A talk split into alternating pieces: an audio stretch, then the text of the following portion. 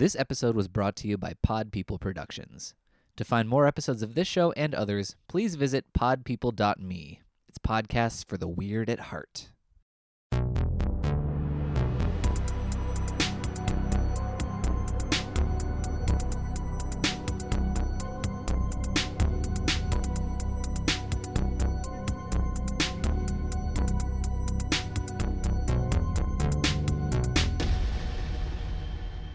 You're listening to Keep Screaming, a horror podcast from two best friends dissecting slasher movies one by one. My name is Ryan Larson.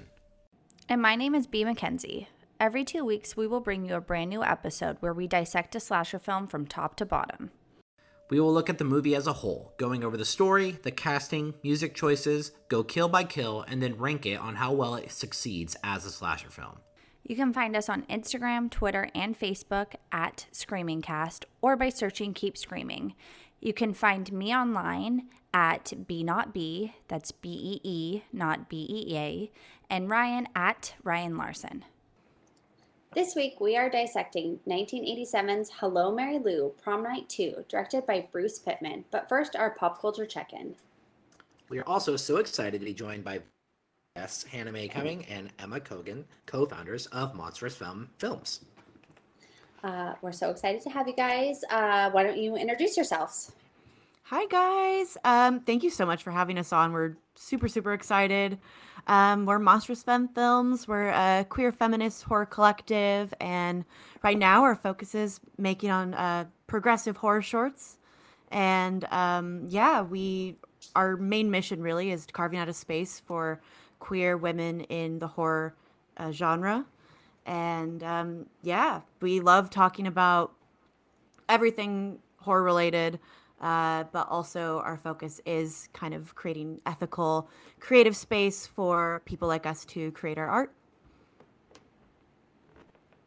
Yeah, we have released two short films uh, Sex Positive Neo Giallo Fanatico, which you can see on Alter, and uh, Retro Summer Camp Creature Featurette Camp Calypso. And we are currently in pre production on our next film, heavily inspired by uh, the film we're talking about today. Uh, and it's called Baby Fever, and it's a 70s prom night pro choice body horror. I love all those like adjectives used to describe every all the all of the shorts that you guys have, and they're so accurate. I know we covered uh, Camp Calypso, uh, Ghastly Grinning. Um, I think I think Molly uh, reviewed it actually, uh, who is a former guest of the podcast as well. Yes, Miss Molly Henry, who has a. Um, why am I blanking on what that's called? A monthly.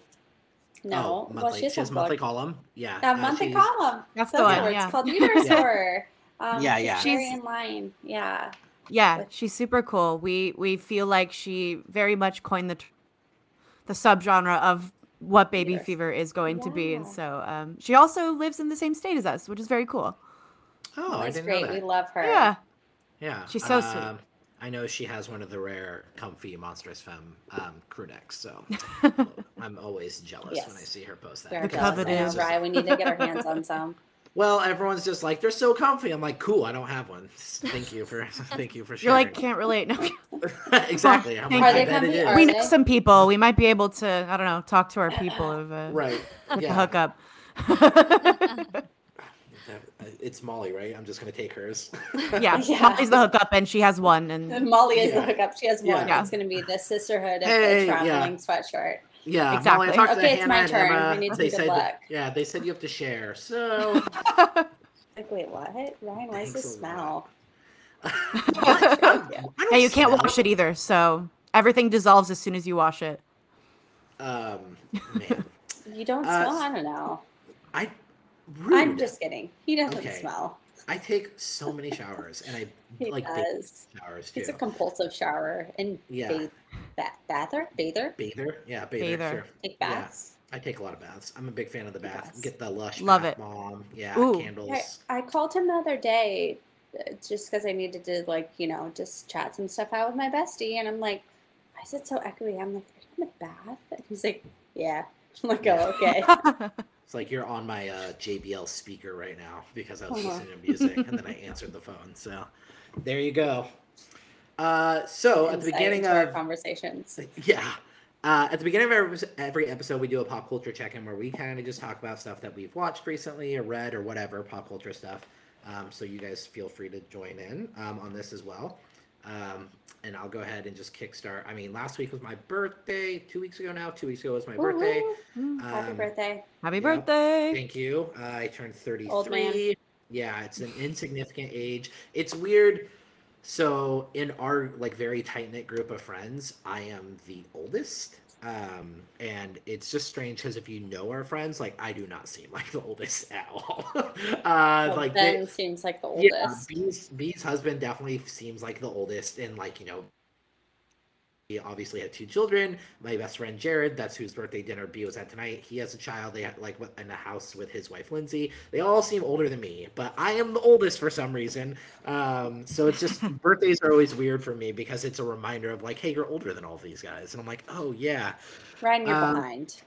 yeah. That's what the world's telling you. There we go. okay.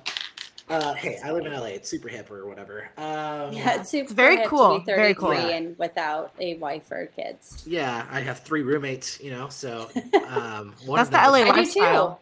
I also have three roommates. and Come yours like on. don't, two of them don't even pay. It's rude. They don't. It's really rude. Um but so I went up to Sacramento to see everyone um because at this at my age of 33 um what I like to do on my birthday now is just hang out with my friends and see the babies. Um so that that's what I did and then um I mean, I did watch stuff, but all I really want to mention is the Scream 5 trailer dropped today. Um, I and I broke my rule. refuse to call it Scream because it Ugh. just makes no sense to me. It's five cream. It's five Yeah. cream. Come on. I found him in the last episode. Like, Yeah. yeah, you can't. He's like, you just replace the S with a five. I'm like, you can't. Uh, Just As a can't do it. Designer, you can't. Craven would have. Wes Um, have. he, I mean, Craven probably would have. He'd been like, "Fuck it, let's do it." Um, Yeah. But R.I.P. uh, I, yeah, I've yet to. s- I've. It, I keep calling it Scream Five because I understand it's called Scream, It- but like, no, it's either it's call it not that or call it Scream. Scream Twenty Two. It's not Scream. It's Scream Five. Yeah, uh, like I'm not calling it like I've seen it already referred to as Scream 22, just like we all have to refer to It's Halloween wrong. as Halloween 2018, and I'm like, nah, I'm just gonna call it Scream 5. Um, Yeah. Has everyone seen it? Because I don't want to talk about it if people are Yes. dodging it. Yeah, we watched not it watch this it. morning. Yeah, Hannah and I had like a really long conversation. We walked to get coffee, and the only thing we talked about on the way there and on the way back was the trailer and our thoughts on it. I actually I woke up this morning and I had like four texts from four different people telling me it was out because they Yeah. all knew that I was Yeah. waiting. I, I So I don't- love. I don't that. watch trailers. Yeah, I B tries have yet to. Interesting. see. I've not seen a trailer for Halloween Kills yet. Yeah, when don't. it comes on TV, I do this and I blab like a little kid, and then my husband says, "Okay, it's over." See, I try my best, but like now that I'm going back to theaters too, it's just like impossible because I'm not gonna get up and Mhm. like get The out of temptation. theater. You just you close your eyes, you go. La, la, I la, just la, don't la." care enough because like as much as people are like trailer spoil everything, they don't. Like they really don't. It's 40 seconds, a minute and 30 seconds of a movie. Like as much as people want to complain about them spoiling, I understand that there's an element of surprise to things. There are things in trailers. Like, yes, would I have loved to seen Spider-Man for the first time in Civil War without knowing about it? Absolutely. The chances of that not leaking on the internet, slim to none. I understand why Marvel did what they did. Get the fan Mhm. reaction trailer. Um, same with like Pet Sematary. Would I love to have no not known that they were going to do the switcheroo? Yeah, but like Yeah. also didn't ruin the movie for me. And like you know, I know the directors have I didn't no watch that trailer. Um, so B, I won't spoil anything that. No, I watched it. Oh, you did? Okay. short, yeah. The reveal. We've, we've been waiting 10 years for this. I mean, come on. I Uh, had to. yeah. I Yeah. couldn't. I couldn't handle it. I lasted until about three o'clock today, and I was like, "Fuck." I fine. I'm watching. Yeah, God damn I- it. Gotta watch it. I did have that like minute debate in my head, like should I? And then I was like, of course I'm going to. Um, everything about it, I'm in love with already. Like I'm so confident in this team. Obviously, uh, when Wes passed, and you know, Oh. like it's that that they're such a little tight knit family over there, and like I know that I was faithful because one, I love Ready or Not. Um, and so like I knew that Mhm. Radio Silence was going to kill it, and two, I know Nev and Courtney and David would not sign on if they didn't think it was great. Uh, And if they didn't, That's think fair. It was Wes. Kevin Yes. Williamson wouldn't have done it. Right, yeah, and Kevin wouldn't have either. And so, like, the fact that they all came back on board I was like, okay. And the trailer just like solidified everything for me. I just was like, I am so I wish it was January. Like I just want to fast forward because I just so many parts of that trailer. I was just like, ugh, like Gail, uh, Gail and Sid together. I just like, oh my god. Uh, Salt and Pepper Dewey, yes please, thank you very much. Mhm. Um, and um, and then just like when when Sidney sees Ghostface and he's like Sidney Prescott, it's an honor. I was like, oh fuck, like yes, like chills. to Oh my god, yeah, yeah, that was the best part of the trailer. yeah. I love That, that. was part. the only part that got me was that segment. Gail like screaming out in like agony, and I'm like, ah, fuck, Dewey's dead, which was my first thought. And then the whole, yeah, Sidney Prescott, it's an honor, and I was like, ugh, I'm like terrified they're gonna kill one of the trio. Um, they're gonna kill Dewey. I that's- really I think mean, they that's might what- too. That's what I think they're gonna kill someone. To think they're gonna Yeah. kill one of them, and it's Yeah, gotta they- be Dewey, right? They're not gonna kill Gills. If they kill Sidney, I'm done. Oh, Dewey might has though. What if cheated they do? death- He's cheated death No. in every film. At this point, he's on Just get his him. fifth life. Yeah, Get him out. no, I just want him to be like I want him to be like um Tyrese and Ludacris in Fast and Furious Nine, just well aware that he has like avoided death somehow and Like, just like this, and then at they're it. just in space, going, "We shouldn't be here." Um, yeah, Yeah, exactly. this And doesn't then I make want Scream sense. Five to go to space finally. The Scream franchise. Oh in my space now. god, like Jason Um, X, but Ghostface yeah. X. Leprechaun Four. Um, Hard pass. but uh, no, I mean, I'm so excited. I love. I mean, I obviously love all the new cast. When you put uh, when you put uh, Jack Quaid and Jenna Ortega and uh, Kyle Gallner in a movie together, I mean, like, sign me the fuck up right away. So, uh, oh, by the way, Is feel, free, feel free to it? curse. Oh, Kyle's in it. He's in the trailer. What? I don't He's- remember seeing him in the trailer. He's the one who goes over to his car, like the headlights shine on him, and then he Oh, walks over was to his that car. Kyle? Yeah, Oh, it's Kyle. Lord. Um, so, um. Yeah, and then I what's mean, the kid from Goosebumps and uh, Dylan 13 Minnette. Oh, Why. Dylan Minnette, yeah, with yeah, his little Dylan bleached hair. Are you ready for that look, oh my Ryan? goodness. yeah, I, yeah. I'm gonna he's do gonna, that to Ryan. She's gonna bleach my hair. I, I, Yeah. Really? Oh my god. Hey, Yeah. at the age You're of gonna make him 33, I'm young just kid like, again. fuck it, whatever. I can mean, why not? at 33 Yes. is the new 23. I'm telling you. yeah i'm about it Mm-hmm. um so so that's i just wanted to i had to we bring up scream on every podcast so like i had to bring it up I mean, this is a big Yeah, moment. this- Well, this it's a big. dropping. I saw this Yeah. meme and I was cracking up, and it was like these people in a pool, and it was like somebody drowning, and then a person, and they were like saving another. So it's three people in the pool. One was drowning. One, the other person was being saved. So the person being saved was the Scream Five trailer. The person drowning was Halloween Kills.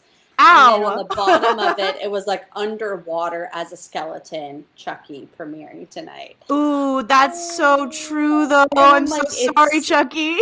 I know, and I'm like, it's so sad Oh my because God. we've just it's October. We're gonna be it's like the one month when you're saturated with exactly Yeah. what we want. what i and think only- i'm pretty sure uh i know you did last summer hits this week too There's nobody's talking about it. Oh yeah, Yeah. that's like under the skeleton. That's that's under like the Yeah. not even under the that's pool. like in the on sand. top of it yeah Exactly. In the cement. Oh. Nobody I keep seeing people like, oh Chucky, I'm like, yeah, so excited. I'm like, but also they're rebooting I Know What You Did as a series and that comes out Thursday. and I think Don't I've worry, heard like one we're thing about covering it. them both. Yeah, nobody's talking Good. Yes. i am Someone's got personally to. super excited about it Uh, Very I'm- excited. We're we're fans of all kevin williamson properties on this podcast We do not dis- Mhm. discriminate. The Vampire whatsoever. Diaries. That was Oh, my yeah. favorite show growing I mean, up. delicious. It's fantastic. b and i bought uh the salvatore Brothers, brothers, Bourbon. they bought they made bourbon in real life so we bought it and tried it out it's very good Oh my god. It's Does that really good. exist still, or was it like exclusive? no No, no it's exists. it, they just made it it's called brothers bar Oh. Yeah Oh my Yeah, goodness. It's very good. Like you can drink it Mm. straight. Yeah. Don't mind if I do. fans of bourbon. yeah. Uh, we were surprised. We're like, oh, okay, cool. Like you can actually drink this. It's not Yeah. something that you have to drown in Coke. because it's Uh, like mid, it's like mid shelf but it was like it's high it's upper mid It was like what, fifty bucks? it was 40 bucks Yeah, not bad. yeah it's not bad It's fun. It's a fun Yeah. little treat. It's tasty. and also Vampire Diaries. Also Paul Wesley. So there you go. I mean, no excuse. you're just gonna leave Ian Somerhalder out of this like you're just like oh everything And but guy, he had his moment. He did have his moment. He wins in the end. Spoiler alert, I but think I'm the only person on the planet who is Team Stefan. Honestly, No, yeah. I re- I was. way. Oh, you were okay. Yes. Oh, absolutely. Yes, we Stefan. are Yeah. Hot take. Stefan stands in this house. Yeah. Yeah, no, Yeah, absolutely. Yeah, yeah, Um, No, my mom back in like when I was really obsessed in like 2014, my mom met Ian Somerhalder and Nina Dobrev on a plane, and they both wrote me letters, and yeah, and I have them framed somewhere. yeah. That's fantastic. But that was like the prime of my life. I think I've I've never I- been happier. you peaked. I Yeah. yeah. That was it. I'm like excited right now for you. Seven was seven years ago. Like I'm It was a long excited time. for you right now. That's amazing. so crazy. Yeah, love that show. Kevin, Kevin Williamson, like love him Genius. Yeah. so much. He's a genius. One hundred percent. Um, B, Well, yeah, what, what, what's what's your check-in? I mean, I think my biggest news would be we got a projector, Mm-hmm. and I feel like that's big news. And how big is it? Uh, I mean, I don't know what the max capabilities. We have a 120 inch screen, and it's crystal clear 4K and 120 inches, and it's like, oh, like ridiculously nice. That's the dream. like we, it's seriously like we got it all set up, and I then my husband Ben was like, uh, it still looks good. Like, let's back it up a little bit. And we just kept backing it up. and just still looks so good. So we've maxed out on our screen. I think we're going to try and get a 150 inch screen and see how it looks. But uh, we watched uh, the only full movie. We've watched some game, like, we're big football people. So we tried to watch the games during the day and it just it didn't work. Uh, sunny ass California just didn't do us justice for the football games during the day. Uh, but the time night rolled around, we threw on Paranorman, um, which Liam is like super into right now, and I'll never fight an excuse to watch Paranorman. Um, and then when he went to bed, we put on Halloween 2, so that's how we broke in the projector. Very cool to sit outside in my backyard and feel like I'm at the drive in watch Halloween 2, genuinely felt like seeing the movie on the big screen. Uh, it's the only way I want to watch movies now. Uh, but yeah, it was super great. We had a few friends over who were over for the games and decided to stay over. And yeah, I we're gonna do Halloween Kills on Friday. We're gonna set it all up, do a big like drive-in style movie at the house. Um, oh yeah, I keep forgetting it's. yeah, so it's. Friday and it comes out on Paramount Plus, which I'm really thankful for because I hmm mean, at this time in my life, like, one, like, I mean, I'm fully vaccinated, so I'm not too worried about going out, thankfully, but like, going out for a lot of people is still like nerve wracking, not the most Mhm. exciting thing to do. But I have a three month old and I have a two and a half year old. So going to the movies means I go alone hmm or it means that I have to coordinate a babysitter, and it's just it's a lot to be able to see a movie. So the the fact that they're making these films available at home is just so spectacular. As somebody like me who doesn't, I just don't have the opportunity to go to the theater very often, like Mhm. at Yeah, all. for sure. I think Okay, I, I saw Jason Blum mentioning that like he regretted releasing Freaky, Freaky? only in theaters and he wanted to take a more inclusive approach with Halloween Kills, which I think is great. Um, I appreciate there's a- that. yeah. I do too. There's a lot of people who are so uncomfortable with being in public spaces and not knowing if you I mean, we live in California. We I Sacramento and I know LA too as like implemented like mask mandates indoors. So like we live in very like COVID protocol areas, Ryan and I do. So Mhm. if I go to the movie, yeah, you have to wear a mask and it is very strict about those things a lot of people don't live in areas that are strict about that stuff and if they're uncomfortable with being out in public without those type of protocols enforced Mhm. they're not going to want to go to the movies and Yeah, that's exactly. something which is I mean, completely acceptable. So the fact that like they're not ostracizing people, and God, when Freaky came out, uh, we didn't have Sacramento did not have a movie theater open. It was only the drive-in. So I couldn't, I didn't have the option to even see that movie. And it was a new slasher, which is literally my favorite genre, Mhm. via Blumhouse, which, I mean, if you're a modern horror fan, like you love Blum, hmm it wasn't even an option. So yeah, the fact that they're going, hey, maybe we did Freaky a little wrong, like they did. That's an excellent movie. It is. they did do it dirty. They did it dirty. They Mhm. did it dirty. They did Um, us dirty. They did all of us dirty. Uh, Ryan, I know Michael Kennedy, the screenwriter, and he, yeah, his first film should have done better. hmm Yeah, deserves he's better for he's that. so sweet. I feel like Freaky also just an incredibly well done movie. Like probably my f- favorite new release from last year, honestly.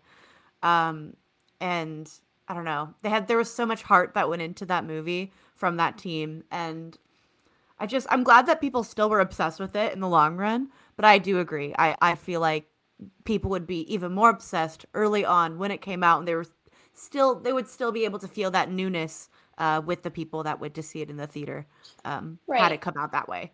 And you have to imagine it's got to be hard to be somebody who like puts out a film like that, puts all this hard work in, and then they push Halloween, they push Candyman, but they decide to still release your film. That's gotta hurt.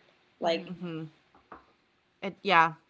Or you're the Chucky series and you're trying really Yeah. hard to promote yourself. Everyone loves yeah. you, but no one's paying attention because there's No. so much happening at the same time. Yeah. Rye, you're muted. You're muted again. there you go. No, stop. go back. Okay, you're unmuted. Okay. Okay. Okay. Uh, Don't I think touch it. I think we're moving towards a more just inclusionary um, movies in general. Like uh, I think uh, like festivals are going to be very different. Um, I th- and like I think because what this did do is COVID pushed an awareness onto distributors and um, like th- in Hollywood in general of it's it, like j- beyond safety. Um, it's and beyond people's like comfortability levels because i i also like i i love going to the movies but i also really love being able to like post up on a friday night in the comfort of my home um, and like that's why i have a big tv and a nice sound bar um, but i also like what we've seen i think is the realization of accessibility um, from numerous things like uh, physical limitations um, and also fiscal limitations um, because it becomes a lot more feasible um, for one moviegoers like let's say like B and Ben who have a family of four to take taking four people to the movies or in a house and being able to watch the movie from the comfort of their home and not paying for the children to go out, not paying for popcorn, all these things, or even just like there were movies that were released during the pandemic that's like, let's be honest, like you know, um, we probably all didn't want to pay twenty dollars to go see Bloodshot, but when we're all splitting it six bucks each way, like we're gonna see Bloodshot. But that means that's one that's even that is one more purchase than it would have got than the four of us not going. Um, so there's that, and um, and I think festivals too. It's a huge thing. Um, coming from a horror journalism background, I have felt for a long time that festivals are very elitist um, and and classist, and it's like if you don't have a lot of money and the availability to, if you either don't have a big, big, um, you know, put that in quotes, uh, journalist like site or um, like you know magazine you. to send you, Mhm. Then you're Then paying out of pocket. to- and- yeah, you're paying out of pocket. And you're not just paying out of pocket. You're also not going to work for nine days or ten days or whatever. Um, so it's just like it's not very. It's just not very realistic. And I think what COVID has done is like made people realize that. And there's a lot of festivals, um, uh, especially in, in our preferred genre, um, that have really embraced that. Um, Night Stream and uh, Boston and um, or Salem and um, Chattanooga. I think I really like applaud mm-hmm. a lot of those guys for just like fully, fully embracing that. Um, so I think that's I think that's just the general direction we're going, and I personally am am very excited about it because I like the option. I'm going to go see Halloween Kills in the theater, but I'm also probably going to watch it like four times at home. so uh, absolutely, uh, yeah. And so like I I like having the uh, like the options, and I like like B said I like that B who I would have to literally like sneak to Sacramento and watch her children for her so she could go to the movies um, is actually going to be able to watch it and we'll be able to talk about it. So, yeah. Well, and that's a hard part too, where like I'm not separate from the pop culture narrative. I I'm not just a regular person who enjoys movies. Like I'm very much in it. I host a podcast that talks about movies. I'm very active on Twitter. So when I'm limited by not being able to see these releases right when they come out, I'm excluded from that narrative because of like my life situations. And that I'm like at the very top of people who like it's just an inconvenience for me to go. There's a lot of people who are genuinely like going to the theater is not really an option. And so I just love mm-hmm. that.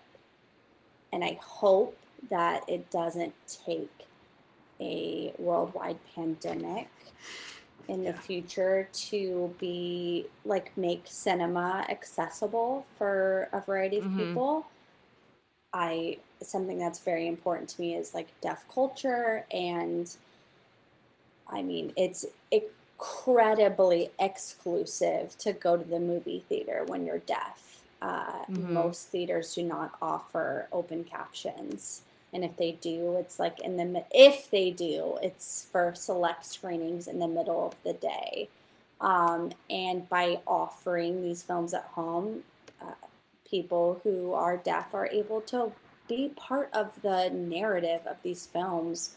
And as much as it's bittersweet to be part of the Twitter culture and, and pop culture. It's also a beautiful thing to be able to pop on the internet and instantly be able to talk about your experience seeing a film.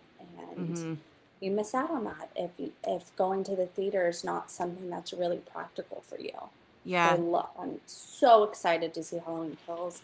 So excited that it's coming to homes that I can watch it at my house.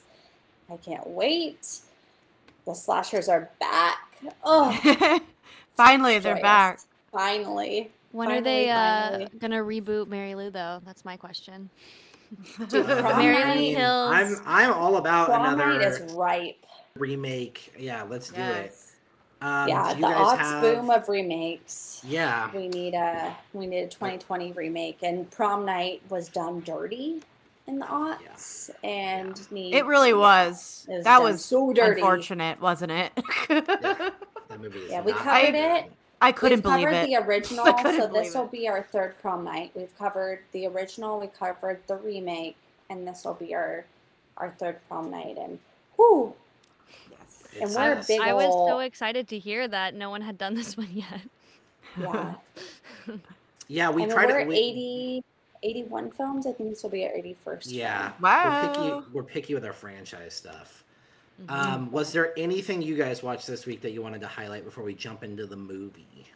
Ooh, um, last night I was able to show Hannah and our roommates one of my favorite films, and it's also very topical with um, the film that we're making because uh, this is very much, well, I would say it's a womb horror, but it's also a tech horror. Um, I don't know if you guys have seen Demon Seed, but it's so good. It's literally like it was honestly this is the second time watching it. It's been on Hannah's watch list forever too, and so um, we, gosh, I mean, since we moved in, we've known each other for a very long time, but we moved in with each other like I don't know, like almost half a year ago, and it's been so nice because we just have like movie nights constantly and we're just we're just knocking out the watch list, you know, day in day out. Um, and so we finally got to Demon Seed, and that was really fun to watch together uh, because it's just absolutely insane. And the Demon oh, Seed baby is personally my favorite demon horror baby I've ever seen in my life because it's so ridiculous. Um, it's one of my favorite endings. Uh, Dean but yeah, Koontz, so, like something about Dean Koontz translations to films are always like baffling to me. It's Mhm. I don't I, he's one of those authors that like it's just like I, don't- I don't know like they're always just um they're really quirky like everything that They are. to film yeah um Yeah, it's kind of the- like Crichton too like outside of Jurassic Park like everything Crichton ever did like no one could exactly like get Crichton down and I feel like Koontz is very similar Mm-hmm. like whereas King runs rampant and we have lots of like really good Right. stuff like um I feel like Koontz is something that's it's kind of all over the place you never know what you're going to get, but you're typically happy when you get it. You're maybe a little confused, but you're like, I don't know if I was expecting that. Yeah, at the very um, at yeah. the very least, you have fun, right? You know, so Yes, Um, one hundred percent. Sole Survivor was based on a Koontz thing, you know. Um, Oh yeah, yeah, Phanta- Phantoms, Odd Thomas with with Anton. So like, there's some good Oh, stuff in there. yeah, yeah, for sure. But yeah, that was a really fun one. It's very much like a, I don't know. On one hand, it feels very serious uh, and traumatic, but on the other hand, you're like, this is a, it's basically a bootleg Alexa from the past on a wheelchair with a hand and a whole. I loved it. I love seeing tech um, in old movies, even in Oh my God, we do even too. in the one we're covering today. Like it always just Yeah. like, cracks me. yes, I forgot that is actually a thing that happens in the movie we're doing today too. yeah. Evilspeak always gets me. I'm like it, like that movie cracks my shit up. I'm just like this is. Ooh, I haven't seen that, but it's it's on the watch list. There you go. Um, Hannah, anything you wanted to add in? Oh God. Well, after we watched Demon Seed, we watched Ice Cream Man, which uh, everyone on Twitter is Another always- Clint Howard movie. Just talking about Clint Howard tonight. Yeah. Yes. Everyone's always talking about it um, on Twitter, so we were just like, let's do it. I hadn't seen it. I think Emma had seen it before, but Mhm. I love it. pleasantly surprised that like Olivia Hussey's in it and David Naughton, Ugh, uh, who I just met at Crypticon Mhm. recently, and he was charming. Um, so yeah, that was fun and weird. Yeah, it's a night, weird one. confusing sure. night, but Yeah. confusing double feature, but loved it. No, that's great. I love that you guys are knocking out some of the some of the old ones. You know, like oh, the Oh, yeah. more that's I love horror so much because we get so so much of it, but I feel inundated sometimes. I'm like, I mean, we just talked about how much is coming. out. I still have like decades of back catalog that I gotta catch up on. There's so much to work through, but I don't know. I guess thanks to the pandemic, we have a lot of time on our hands to do so. I am really scared about the day that I will have run out of 80s horror movies to watch. Like, You I. I, I feel like won't. that's that day is coming. It will happen when you're like 50 because Yeah, like one of our close friends is going through, and uh, the producer of this podcast is going through just slashers, specifically of the 80s, and he's on 84, right? the year 1984, not 84 The slashers. year the year 1984. 1984. He's probably Oh my up goodness. to And he's been doing this for years. oh Mm. my god. Well, So we I've better got- get to I've got- work. I've got some time. yeah. It's You've so, got time. trust me. And as long as like. Severin and Vinegar are around, like they keep Yeah, just pulling gonna movies out of nowhere. I'm like, like, yeah, hey, this movie we found this in someone's for- basement. It's like half a movie, and we made it into a whole movie. I'm like, It I counts. Watched, I watched Grizzly 2 the other day. That's exactly what they did with that movie. It's like 20 minutes of footage of actual footage, and then like 40 minutes of like nature doc footage and like concert footage. It is wild. Wait, really? I need oh, to see ha- that. No, you I have haven't to seen it watch it. either. It's called Grizzly 2. Yeah, um, like literally, uh, they filmed. There's probably like 26 minutes of actual filming, and the rest is just like fill-in stuff and like nature doc stuff. It is so interesting, and George Clooney's in it, and Charlie Sheen is in it, Oh. and Laura Dern. They're all in it Laura. for like two Oh. minutes though, and they. But that's how they suck you in because they they're in the 1st Mhm. they're in the first scene. Laura Dern. Yeah, and you're like, oh, Oh my my god, all these people, and then for the rest of the movie. But, It's like um, the hunger with David Bowie, where he's just like in it and then he's gone. Right. Uh, but what's his name? Um, oh God, the guy who plays Gimli. Um, oh, I can't remember his name. Jonathan Rhys Davies. No, is that the other one? I can't remember. But he's in it, and he plays like a mountain man Thor type character, and it's Interesting. Fascinating. Um, yeah, so definitely check out Grizzly too. That needs to be on your list. Putting it Um, on. Yes, but we are not talking about Grizzly 2 today. We are here to discuss Hello, Mary Lou Prom Night 2. Uh, Prom night. was The Haunting of Hamilton High. The title they went with Mm-hmm. is much better. Um, Well, I mean, the only reason it's Hello Mary Lou Prom Night 2 is because after the film was done, they're like, "Oh, wait, prom night was actually successful. Let's like bootleg on that and I uh, love when try and carry that, that, over. though. Yeah, and they're like, yeah. So they did two reshoots to do the whole opening sequence when we're showing the high school. That's the same. Uh, and they're like, okay, cool. Uh, and then one other shot, um, I forget what it is.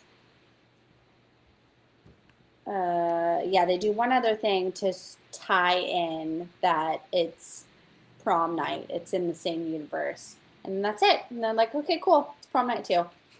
I love that. I mean, that's why Goblin 2 exists, or Troll 2. Um, yeah, Troll 2, and then um, Zombie 2, right? They did that.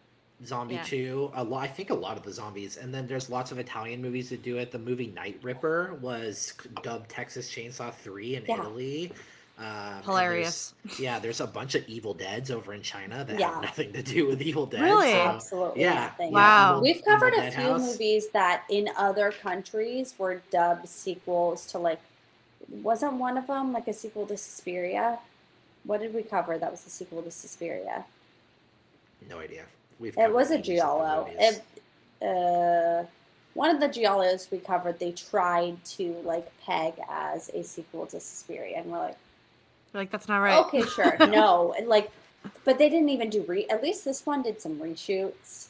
Those, Mhm. it's like now we're just gonna slap a title on it and hope they go to the theater and are tricked. Well, I'm glad that they decided to do that. Um, if it and the the title is just such a delight to say, anyways. Yeah, it's great. Um, Um, our synopses here: Decades after promiscuous teen Mary Lou Maloney dies during a prank gone wrong, she returns as a spirit out for revenge and eager to punish the culprit, her one-time boyfriend Billy Nordham, who is now the high school principal. Evil Mary Lou is perfectly content to kill other locals, and she eventually possesses the body of prom queen contender Vicky Carpenter, which allows her to wreak even more havoc. Um, I do. Okay.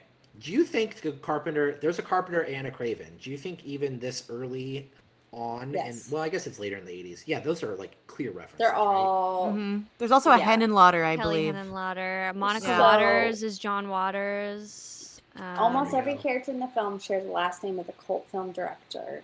Uh, Wes Craven, Stephen King, Romero, Tod Browning, Joe Dante, John Carpenter, John Waters, Frank Henenlotter.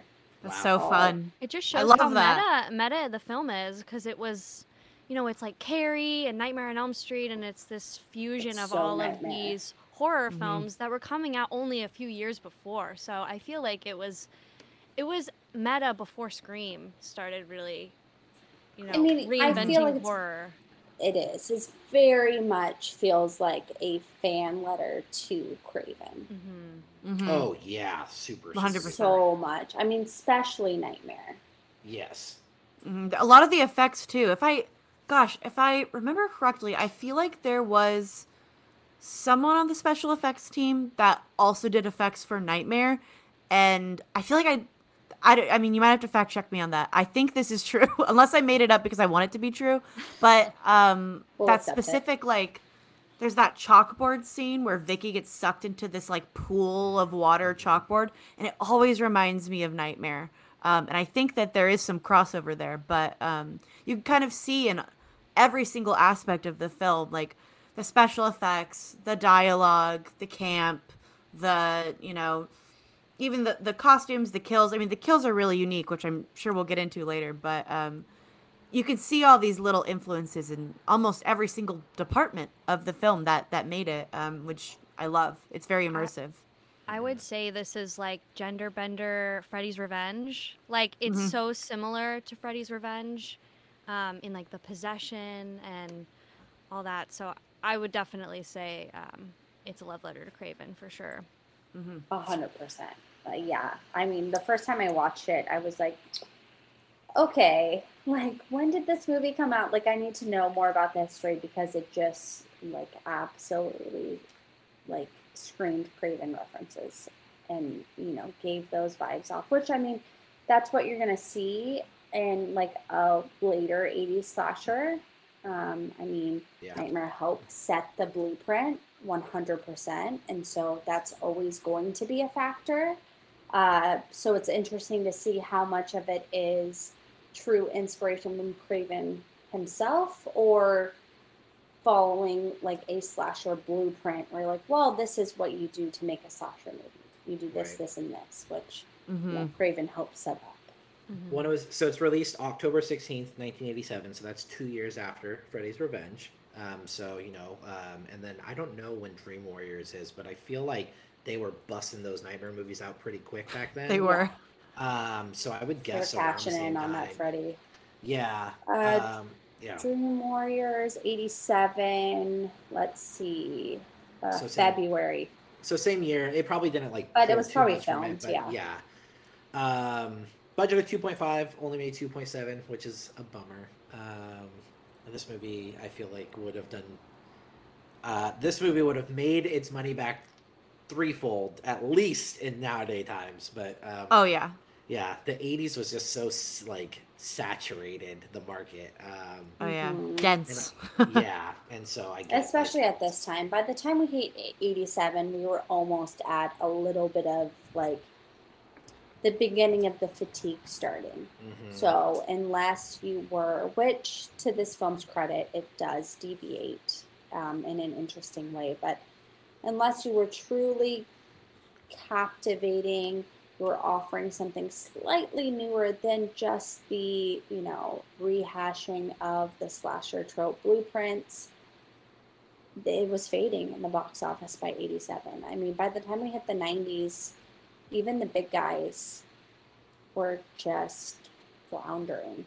hmm I think it was hard for someone new to come on the scene. Like there was so much competition, Mhm. um, and I do have a feeling that people just weren't as interested in the prom night franchise. Um, and you know that was you could see that because they later on in, in the you know after prom night two they kept the franchise going.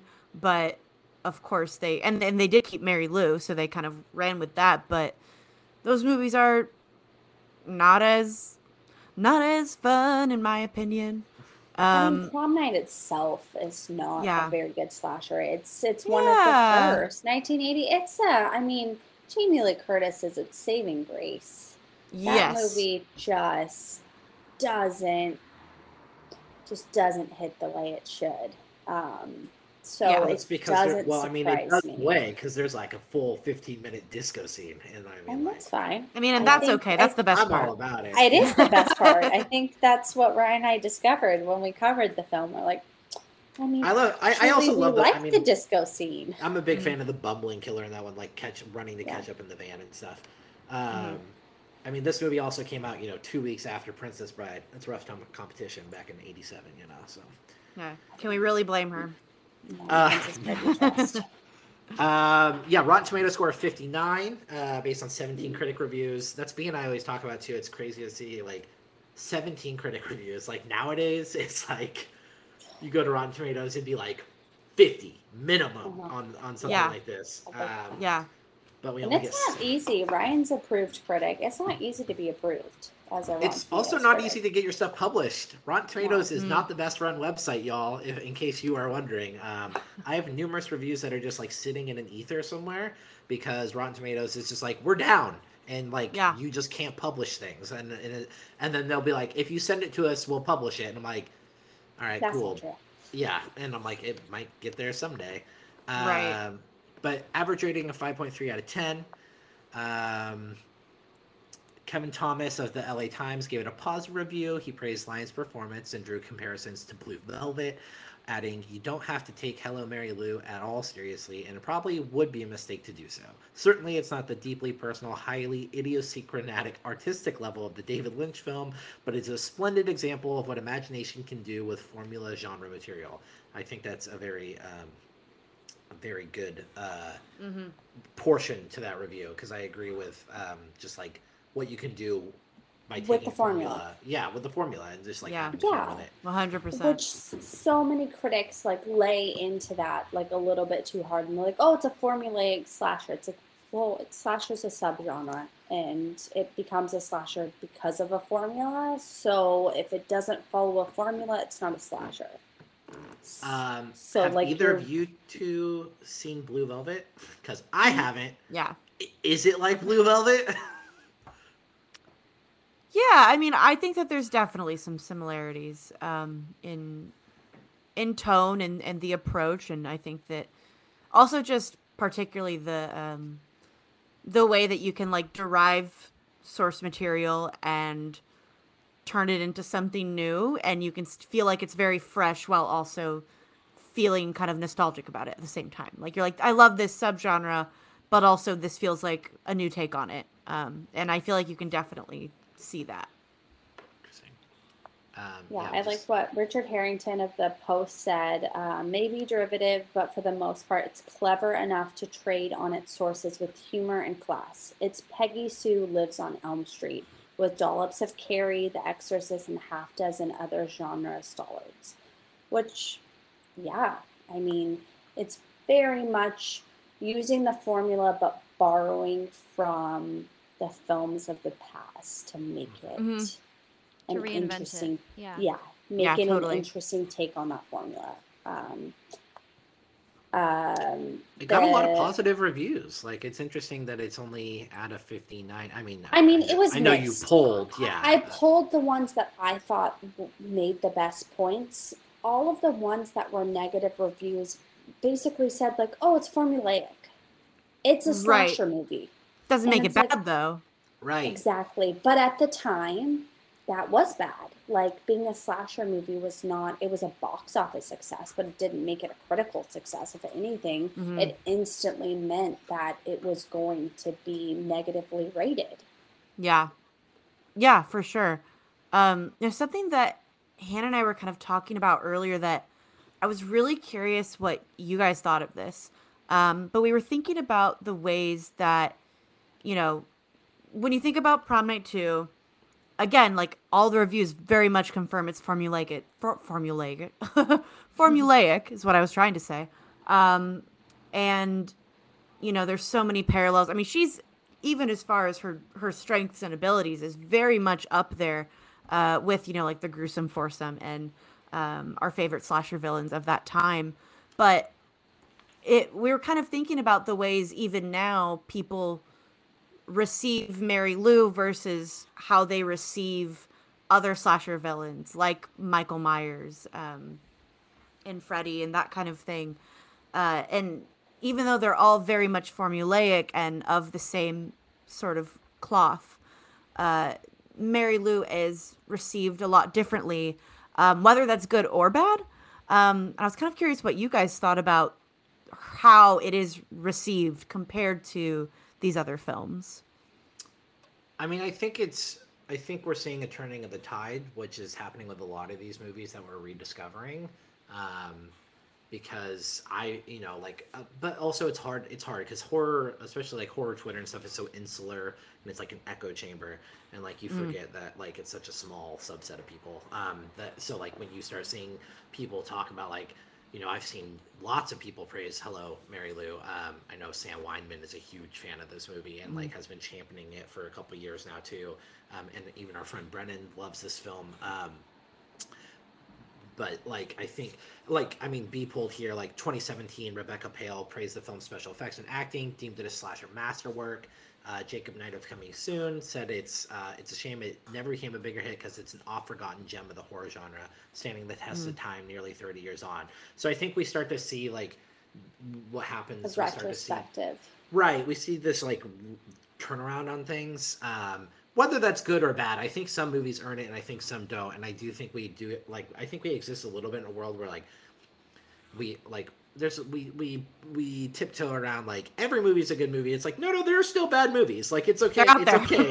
yeah, like there can still be bad movies. Like not like I'm sorry like Blair Witch 2 does not need to be some movie that we all turn around on. Like it's just like it's not. I'm sorry. Um but I do think like when you look I think movies like this where it's more something like accessibility again. This is something no one could find, right? Like you either saw it in the 80s and you got lucky enough to stumble across it in a video store, or you, I don't know, found a VHS somewhere. You were a diehard horror fan that scrounged through Fango till you found the mention of Mary Lou and then found it. But like the age we live in, luckily, this is. I mean, I when I went to look it up today to watch, I was like, this is on Tubi, V- Vudu, and Peacock all for free, and I know it's On been on Shudder before. Yeah, and so it's Yeah. like Well, it's we on AMC Plus, which is Shudder, essentially. Right. So we just exist in this age where like it's easier to like for to to find accessibility to these films, which is Mhm. why I think we're seeing the turnaround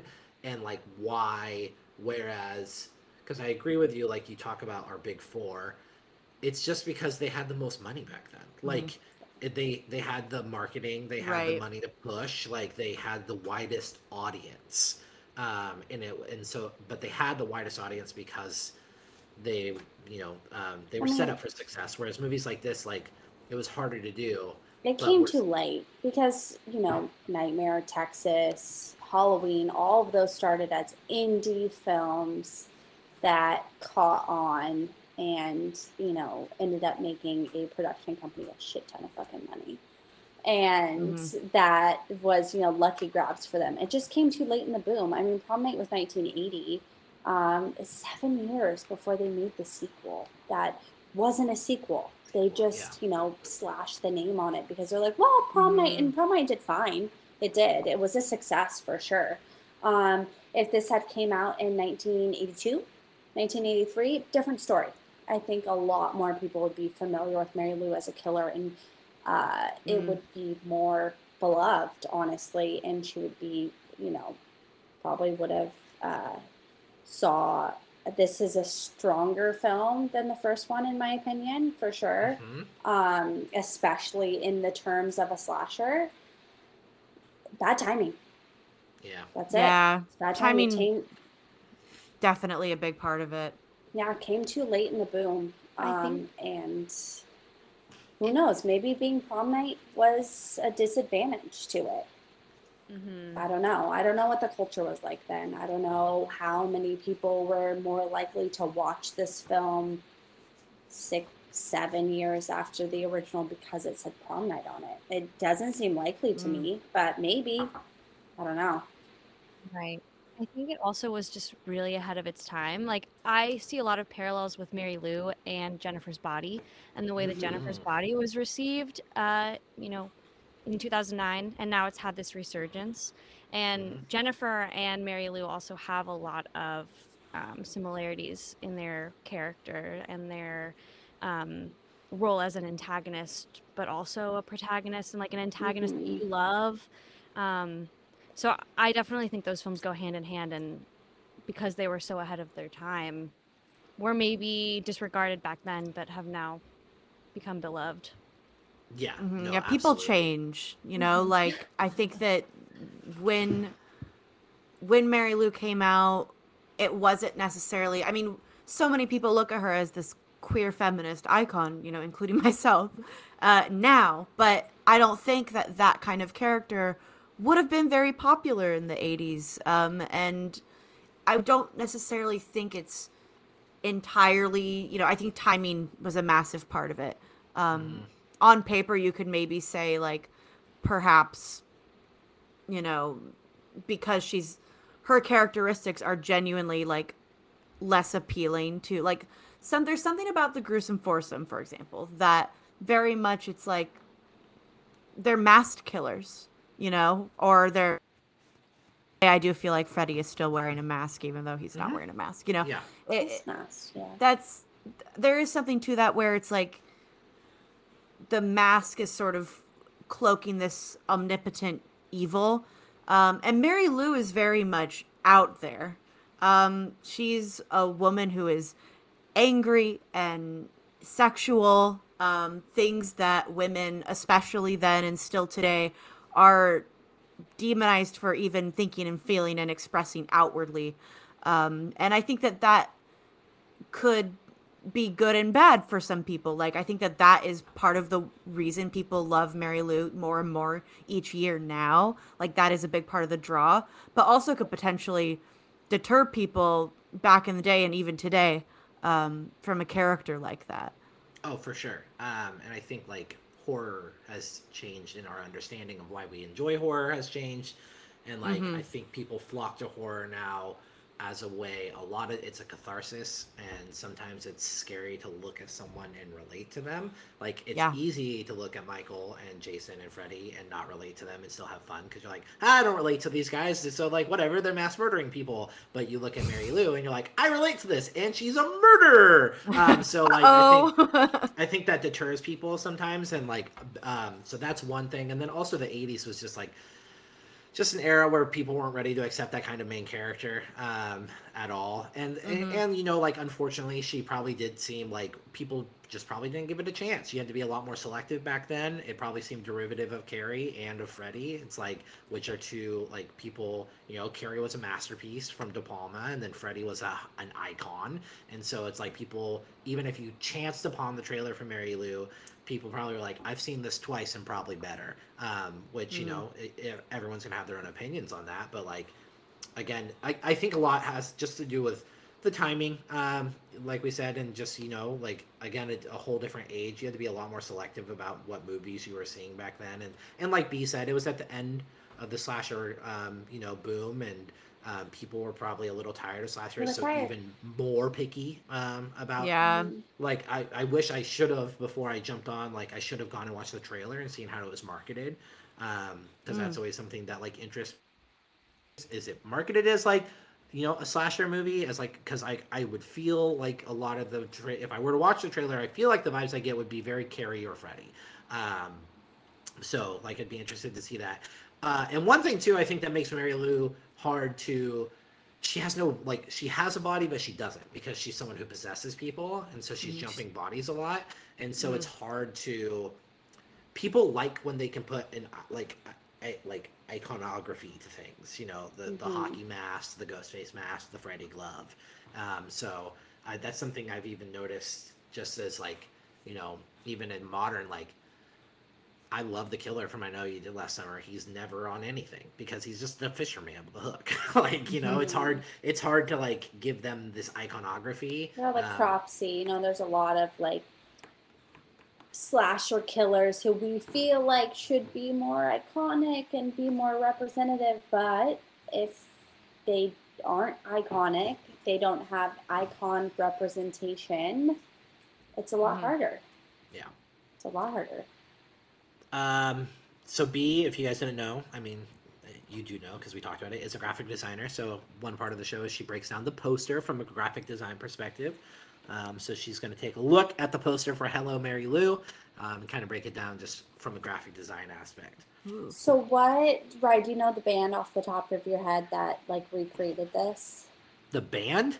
Yeah, you know what I'm talking about, right? So there was Nope. some like screamo. Oh my god, damn! I should have looked it up before. So there's some. Look it up for me. There's some like screamo band that recreated this poster as like their album cover, and that was Ah. my first like experience with this. And then when I saw, I think the Shockwaves podcast is how I came across this movie. Um, I mean, I was familiar with Prom Night, but I was not familiar with um, this sequel. And they were just raving about it. And it's probably like five years ago. And I was like, okay, I've got to watch this. Um, and then I stumbled across the poster and I was like, wait, this looks so familiar. And it's some some little screamo band when I worked at a record store, and this like it was popular. But anyhow, So cool. so we, yeah, we see Mary Lou like in the like the little death coffin mummy uh, positioning in a locker, which is great. It's very akin to. It's hard with '80s movies. There's so many times these, and it's an illustrated poster. There's so many times these posters are illustrating a scenario that has nothing to do with the film. And I get it. They were just trying to sell movies. So I really, really appreciate the fact that this one is so spot on to the subject matter of this film. It's the lockers, and this is a high school uh, teen scream. This is prom is integral to the plot. Uh, she's in her prom dress. She's the crown. All of that is how Mary Lou like comes back to possess people. It's perfect. I love that it's shown on the poster. The you know Hello Mary Lou is still the most prominent uh, typography, and then we have Prom Night two below it. uh, which is just further signaling that like you know this is sure it's a prom night sequel but this really is this is hello mary lou. Like this is its own film. She's staring right into the camera. It's beautifully done. One of the better like illustrated 80s posters that we've had. Um, i always think of like slaughter high when i think of these like 80s posters and it's just like Don't you talk Nothing- nothing about that poster, that illustrated like key art has anything to do with that movie and it drives me absolutely insane. It's an iconic poster. You see that movie and you instantly go, Yes, I've seen that before. Does it tell you anything about the movie Slaughter High? Absolutely. so I appreciate that this does a little bit of both. And then let's see what tagline's on there. Um, Mary Lou wants to be prom queen even if it kills her again. Um, ah, Oh, I love it. That's so 80s. It's so yeah, 80s. it is so It's 80s. so 80s. It's fine. Um, I think Mary Lou is back. God, students Hamilton High is better. And old returns. Great. That's good. I don't know. She's dying to get even. Yeah. Um, some of these are just Yeah. in the movie. It started with prom night in 1957. Now it's happening again. Cool. Thanks. I understand that. It's just the log line. Yeah. it's like, no, thank you. That's not a tagline. It's Yeah. not going to sell me on the movie. Yeah. Then just have a rest in peace. Yeah. No, boo, Just too generic. generic. Yeah. 19 Hamilton High. 15 minutes of this movie, it is. Um, and then, as you guys made mention of, we get three sequels. Well, technically two sequels and a remake. Uh, Mary Lou Maloney, Prom Night 3, The Last Kiss in 1990, and then Prom Night 4, Deliver Us from Evil in 92, which was a brand uh, a group of teenagers tormented by a possessed Catholic priest on their prom night. And then we get the atrocious remake in 2008. I'm sorry, I know we don't like normally shit talk a lot of movies, but It's oh bad. God, the 2008 Idris Elba's in it. He is. Like the cast is great. Like Linden what's Ashby's going in on? it. I love Linden Ashby because he's in Mortal Kombat and Teen Wolf, but like I'm just like this is not a good movie. I just don't Yeah. understand what's happening. Um, I unfortunately I haven't own seen. You guys have seen three, or Emma, you have. Have you seen four? I have not seen four. Uh, maybe I'm on on purpose for me. Yeah, I, it's on purpose for me. I've only seen three as well. Mary Lou's not in sounds it. I don't care. Yeah, that's fair. That's I'm like, I'm moving on. Thanks. I do not want to be tormented by a Catholic priest. I'm tormented by Catholic priests just like by thought. I think of Catholic Just yeah, Catholic priests and it scares me. So I don't need to see a movie where they torment me. yeah, Uh, yeah. That's uh, that's fair. Uh, they get a they uh, they don't have the best reputation. No, um, so no. understandable. Let's see, yeah, it's 92. It's 30 years old. Oh, that sounds year. so weird Oh, that to me that that's okay. 30 years old. Yeah, Well, almost Oh, next year. Time. great. Yeah, I love I love time. Um, I love time making me feel like I'm losing my mind. Wait till you get. Till, wait till your friends have babies. Okay. Oh, And no. then, and then you start judging. I think it's your happening slowly. their time, and then you're just like, "What the Wait, actual fuck is Wait till happening?" your friends have babies. Yes. Wait till you have babies. No. Oh my well, God. then time who would have really is just. yeah, Just Ryan can't promise that I'll have babies, but I will have friends that have babies somewhere somehow. Right. Exactly. It's, it's Um, a trip. B, if Wild. you could possibly, we're doing this right on air. If you could pull up the writer, because we accidentally still had Nia DaCosta listed from our Ron Canadian- Oliver. Thank Yeah. you. Yeah. Um, Not John Oliver, not to be confused with John Oliver, which would have been great, but That would have been great. Um, our director is Bruce Pittman. Nia who DaCosta did not write this movie. No, just heads not. She did not would love to see the time, right? rendition though. Yeah, that'd be great. Uh, but yeah, Bruce Pittman's our director. Uh, he did Painted Door in '84, which was nominated for Best Live Action Short. Uh, Confidential The in '86. Uh, yes, at the Academy Awards. Um, It was just nominated, Lives. Ryan. Yeah, whatever. We're all Um, supposed to know what that means. Well, like I don't know. Did the Golden Globes exist in 1984? I don't Yeah. I don't know, probably. Um, words, Harrison Bergeron, probably. which is Showtime movie based on a short story by Kurt Vonnegut. The last movie, uh, slasher movie? The last movie? Uh, No know, comment. look it up. I, I thought know. he did like a bunch of. Maybe I made this up. I associated Bruce Pittman with doing like soap opera dramas on like daytime TV, like spots on TV. I don't know I why. don't Maybe it just so. feels like he would do that. I- possible. I really hope that Um, everything. and not that I saw. is This fact. is pretty much. He had a few other things, but his uh, filmography is. This is pretty much his like highlights. Um, sporadic. He had a, an interesting career. Um, Fascinating man. yeah. Uh, Where the Spirit Lives, I know that he did in '89, got a lot of um,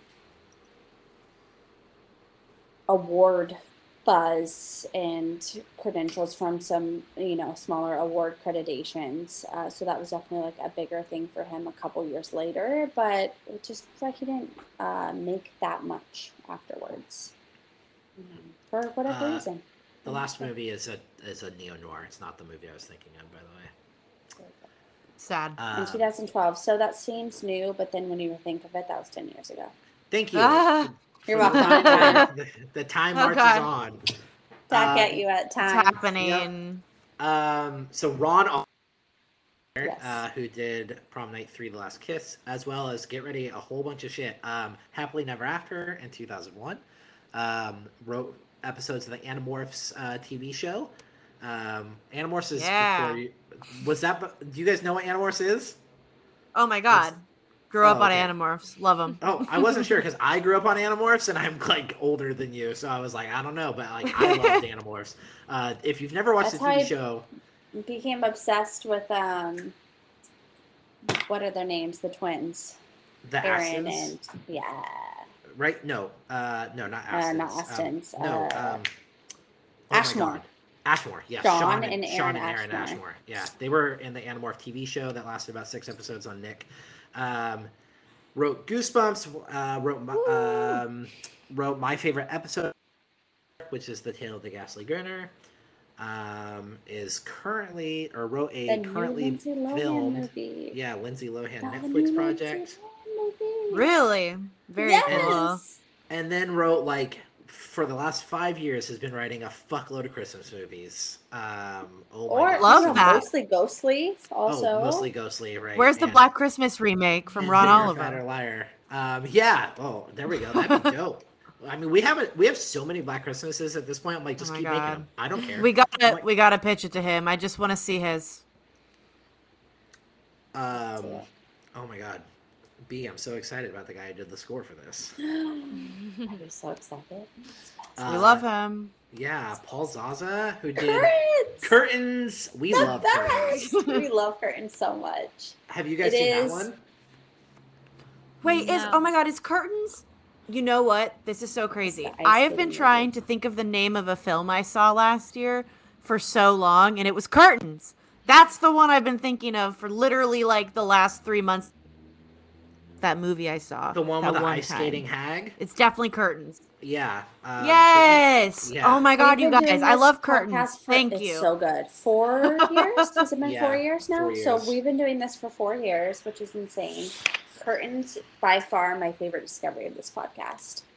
I really? Oh, yeah, you guys, I, and the, the dance scene and the whole. Oh my god, the whole it's just like I love it. The, Yeah, the boom mic like in the shot. That movie makes no sense, and I love every second but it's of it. perfection. It's Mhm. just I thought yeah. it wasn't real for the longest time. I literally thought I dreamt Yeah. it because I couldn't remember the name. It was Thank a you. fe- I could see that. Yeah. Um, also Fever did dream we've all popcorn, which is amazing. Have not seen Um, it. Oh my god, I love popcorn so much. I love That's the another one- poster. That's on Yeah. our list for this year. We were It's supposed to another cover it. I one don't know if that just, like, it, though. It's hard to get a hold of. The blue keeps going out of print. Mm. It's never streaming. I I watched it like in 2008 when it was streaming on something, and like have never got to watch it again. But I absolutely adored it. Um, he actually did the score for the first three prom nights and My Bloody Valentine. So there you go. Just like Um, a a horror vet here. That Yep. song he did for the original prom night. Prom night, everything is alright. I love that one. I listen to it all the time. I hear her singing it, bouncing around. It gets you you in the should get you right know? in the Slaughter High um, score. Oh yeah, uh, yeah. Slaughter High. That's that's the best one. Um, have you guys or did, did didn't they? re- I think they released it on vinyl. Um, Mhm. Yeah. So yeah, I was gonna say you should Ooh. get it if you have. Gotta score it. There's also like 20 songs that weren't in the movie that he wrote for the movie that just didn't make it that are on that. Just record. bangers. Dude, what? That's crazy. Just Well, yeah, because he's a he has like full albums. That's like his like scoring films is just a thing that he did, but he's like a legit composer. That's so cool. Yeah, He's the man. he's the man. um, yeah, I mean that's a hell of a selection there. I mean, Um, just those right there. yeah, for real, like, a that's so royalty much. for us. No, when I Uh, came up and I was doing the research, I'm like, wait, I know this name. And I thought about it for a second, and I just searched like our Google Docs. I'm like, yes, My Bloody Valentine, freaking curtains. uh, so exciting. yeah, Anytime I can so talk about curtains, I get excited. We got yeah horror vets here. I mean, you know, someone who wrote, also wrote went on to write Goosebumps and Are You Afraid of the Darks episodes. Uh, and then we have John Herzog, our cinematographer, who did uh, Cracker Jack Two. Don't know what that is. Sure. Um, uh, the video game Fahrenheit in 1995 and Turnabout in 1988. Interesting. I don't Not- can't say I know those, but vet. yeah, no, but like like with liked his that. cinematography for the most Uh, part. yeah. so it was yeah, it did the job. the- Lots of like low angles, unmotivated low angles. But Why not, right? it doesn't need to be motivated. He needs motivation, not me. No, not not John Herzog. yeah, I'm a huge Ron Oliver fan. Like I, I feel such a connection to him. One of my greatest inspirations is the Goosebumps show from the 90s that he wrote and directed. And so, I mean, when I fell in love with this movie and found out he did that, I just knew we were kindred spirits. Do you know? Did he direct like multiple episodes? I'm pretty sure he directed like the wh- the whole thing, like all of the episodes. That's Yeah, he also directed a lot. Because that of was a Canadian show as Mhm. well. Mhm, Yeah, and Are You Afraid of the Dark? mhm, Yeah, yeah. It, it looks like he's gone on to direct a ton. It's not just Mhm. writing credits. Yeah, Uh, he's he also calls himself Sir Ronald. Like he's he posts on Facebook in the third person, calling himself Sir Ronald. Um, which I really legend. yeah, yeah, that's that's icon status. Yeah, he's definitely more he's more immersed in the horror world than I think Bruce Pittman is. Um and I also think that when it comes to the conversation of Mary Lou being a queer icon, um, you know, I think that it's coming from a queer lens because Ron Oliver is gay. And, you know, when people think, I've had people debate with me about this, which is funny because the first time I saw Mary Lou was at a queer horror screening, uh, which is a series that um, uh, Carla Rossi, which is a horror drag queen, she's amazing. Uh, she hosts this series at the Hollywood Theater in Portland, and we saw it on the big screen, and it was the most amazing gay experience I've ever had in my life. On 35 millimeter, so it was on 35 yeah. millimeter, it it. was Yeah. absolutely fucking gorgeous. Um, but yeah, I've had people be like, I don't really see why this film is queer. Um, and What? I don't, She- kn- I don't know how to respond. And then She I'm like, literally comes out of Vicky's body. It's a coming out story. I mean, how Yeah. more literal can you get? Like, did you watch? He's kissing- The mo- did you watch I mean, the yeah. movie? Like, did you just watch? I Like, know. the, did you just watch the kill count on it? And so, like, you know, yeah, you're you just like called it good. I don't know, but it's also it's literally coming from a queer writer, so it's kind of Yeah. like undeniable, you know? sometimes there there are movies that sometimes like uh, I I am a, a, a you know a cis hetero male, and so like um there are definitely times where I don't read like read those things because uh, Mhm. like you know reading into them like reading um you know essays and stuff on them like help me understand things or um you know see it from that Seeing lens from that perspective. Right, which I really appreciate when that happens. Um, but there are some things that don't need that. And this movie is one of those that no one needed to explain uh, why it is a queer uh, horror, like iconic film. Yeah, so it explained itself. yeah, that's that's funny. Um, we got a stack cast here. I'm just gonna run through it. Um, Mhm. Michael Ironside, obviously very very familiar uh, face. um, has been a veteran for it's forever um, as Forever. Bill Nordham, uh, Wendy Lyon as Vicky Carpenter, Louis uh, Ferreira as Craig Nordham, Lisa Schrage is the pronunciation we decided we were going to go with as Mary Lou Maloney, uh, Richard Monette as Father Cooper, Terri Hawkes as Kelly Henenlotter, Brock Beverly Hendry as Monica Waters, Beth Gondek as Jess Browning, Wendell Smith as Walt Carpenter, Judy Maybe as Virginia Carpenter, Steve Atkinson as young Billy Nordham, Robert Lewis as young Buddy Cooper, Loretta Bailey as Mary Lou, the creature, uh, Howard Crush as Todd, Dennis Robinson as Mr. Craven, Michael Evans as Matthew Dante, John Pyper-Ferguson as Eddie Wood, and Larry Musser as Mr. O'Bannon. Oh, O'Bannon's a reference too, right? It's got to be. Um, Hopefully not Steve O'Bannon. I, I think it is, right? Um, but, um, um, this movie is definitely uh, sure. Uh, uh, it's I mean it's a teen scream, but it's so um, for you guys if um, you know who maybe haven't gone through our whole catalog. Uh, supernatural slashers are definitely one of the ones we've covered the least. Um, we stick to a lot of the like more traditional. Um, I, I don't think it's on purpose. I may, I think there's a part of me and B's head that like avoids them because they're harder to. Right. I think sometimes they're harder to just like figure out as as like how they work as slasher movies sometimes because I think even myself I find myself doing it getting caught so, so caught up on like no you got to be like you got to slash people to like you know for it to be With a a slasher. knife. Yeah. Yeah, like you need a bladed weapon, Bladed right? object, Yeah. But then, like, I mean, I remember the first time uh, we have a friend. Um, he's an author in Australia, Aaron Dries, and the first time he presented the idea to me, Jaws Two is a slasher movie. I was just like, explain, explain your work here. Um, and we had this giant conversation about how it pulls so many slasher conventions, and like ever since then, rewatching that movie has been like blown my mind and made me like movie. it way Yeah. more. Uh, but like it just took a long time for me to like Final Destination, same thing. It's like Final Destination's a slasher. I'm like, well, and I'm like, well, it is because Well, it is, literally it's just like death is the killer, you know. But like, so I think um, supernatural slashers are just something we don't cover as much, even though we have covered the first two Nightmare movies. Um, Mhm. What are like the rules of think- slashers for you guys? Like what makes a slasher a slasher? If you had to pick like a golden rule or two. Um, we look at things. I think there's a lot of things we examine. Like, so we take, There's the overall blueprint. yeah. Um, Mhm. we kind of look at Formula. Halloween. Right. Mhm. We look at Halloween as like, I mean, Carpenter Well, codified My slashers. yeah. Right. We have our proto slashers, My Bloody Valentine, uh, Black Black Christmas, Christmas. Texas Chainsaw. Um, but then like Carpenter really like codified the word slasher, and so like you Mhm. know we kind of look at Halloween as like a blueprint mixed with those other films.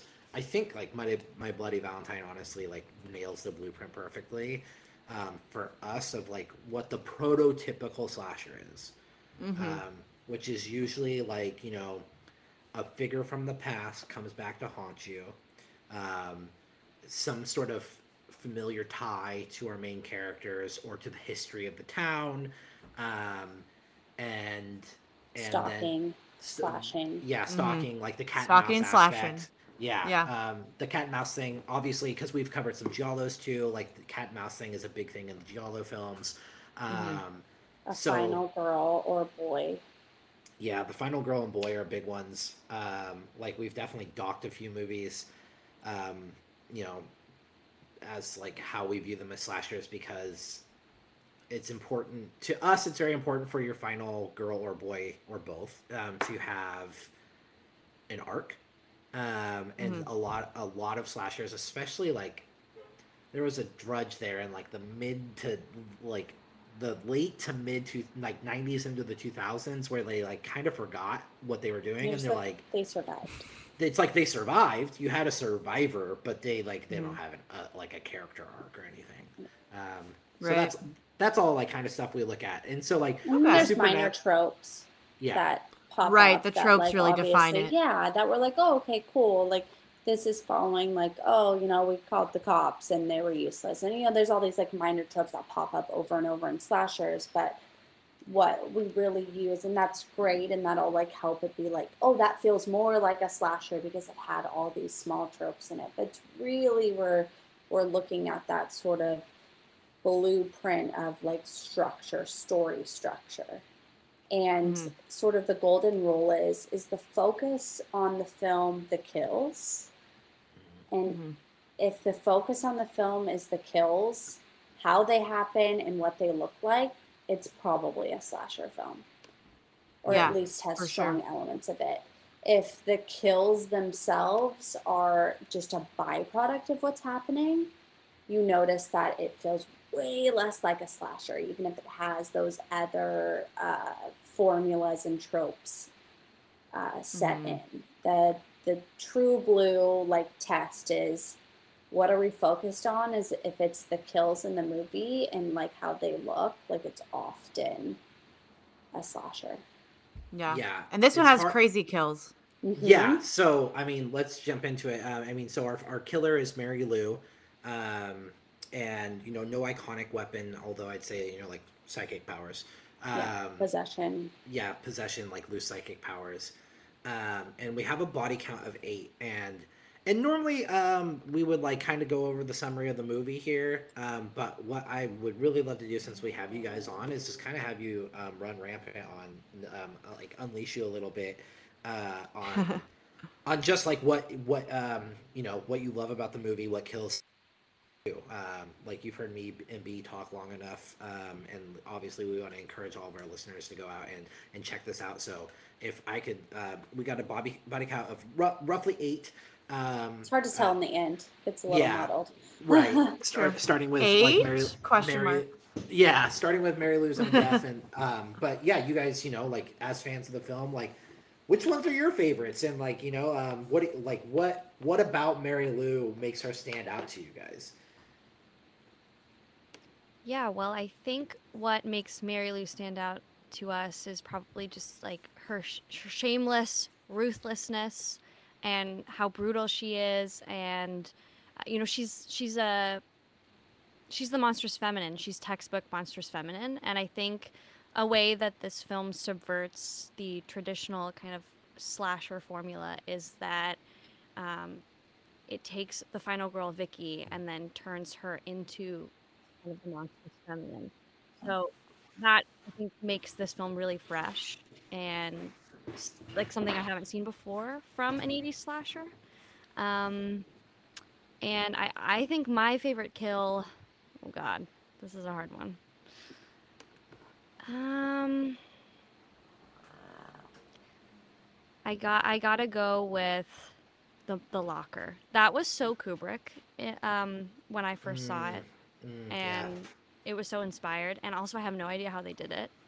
So basically, for people who haven't seen it. Um, she uh, Vicky is possessed by Mary Lou and chases her friend into a locker, and she's hiding in there. And then Mary Lou uses her telekinetic Carrie style powers to crush the lockers together, and then it's just like a gush of blood spilling um, from underneath the locker, and that's the last time you see the character. And um, something that we had been talking about earlier is how sad the movie kind of is because the char- the victims of Mary Lou are like so sweet and they don't they don't hurt Mary Lou. And so I think a lot of people have kind of a double standard with Mary Lou as a villain because um, although she's justified somewhat, she isn't really with these victims. Um, and I, I love that because I think that you know, we we don't care about uh, how you know ruthless Freddy is and how ruthless um, Michael Myers is with his kills, and Mary Lou's not hiding behind that mask that we discussed earlier, and I feel like that's just really refreshing. Mm-hmm. Mm-hmm. Um, and Emma, before you jump in, just for listeners too, like a, mm-hmm. brief, a brief synopsis um, is, you know, basically 57, a group of teens pranks um, Mary Lou, and it ends up in her dying in a fire. Um, and so she has now come back um, 20 years later and um, is possessing students or people and and murdering the various people. I mean, her uh, her ultimate goal is to get back at the people that did her dirty. Um, specifically, her boyfriend, played by uh, in the future by Michael Ironside, um, or her prom date, um, and she's Although- doing this. It's like balding teenager at Yeah. 17. I Um, like, he's not a high schooler.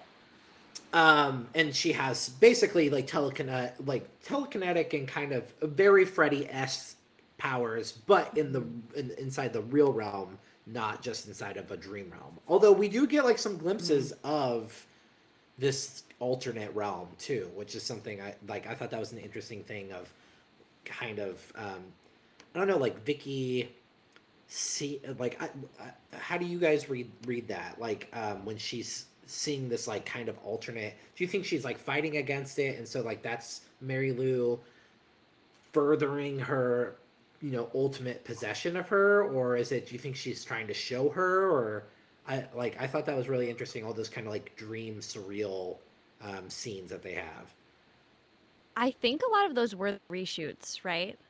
Um, hmm oh that would make a lot of sense yeah, I think There- those were the Ron Oliver directed reshoots. Yeah, there was like a he did like a week reshoots um where they they they gave him more money and he basically uh they I think like the producers hired him to just direct reshoots. Um and I think it included the it included the locker room death scene which is also one of my favorite deaths from this movie. Um and my all-time favorite part of this film which is the rocking horse with the slimy tongue. Uh the horn the very horny rocking horse.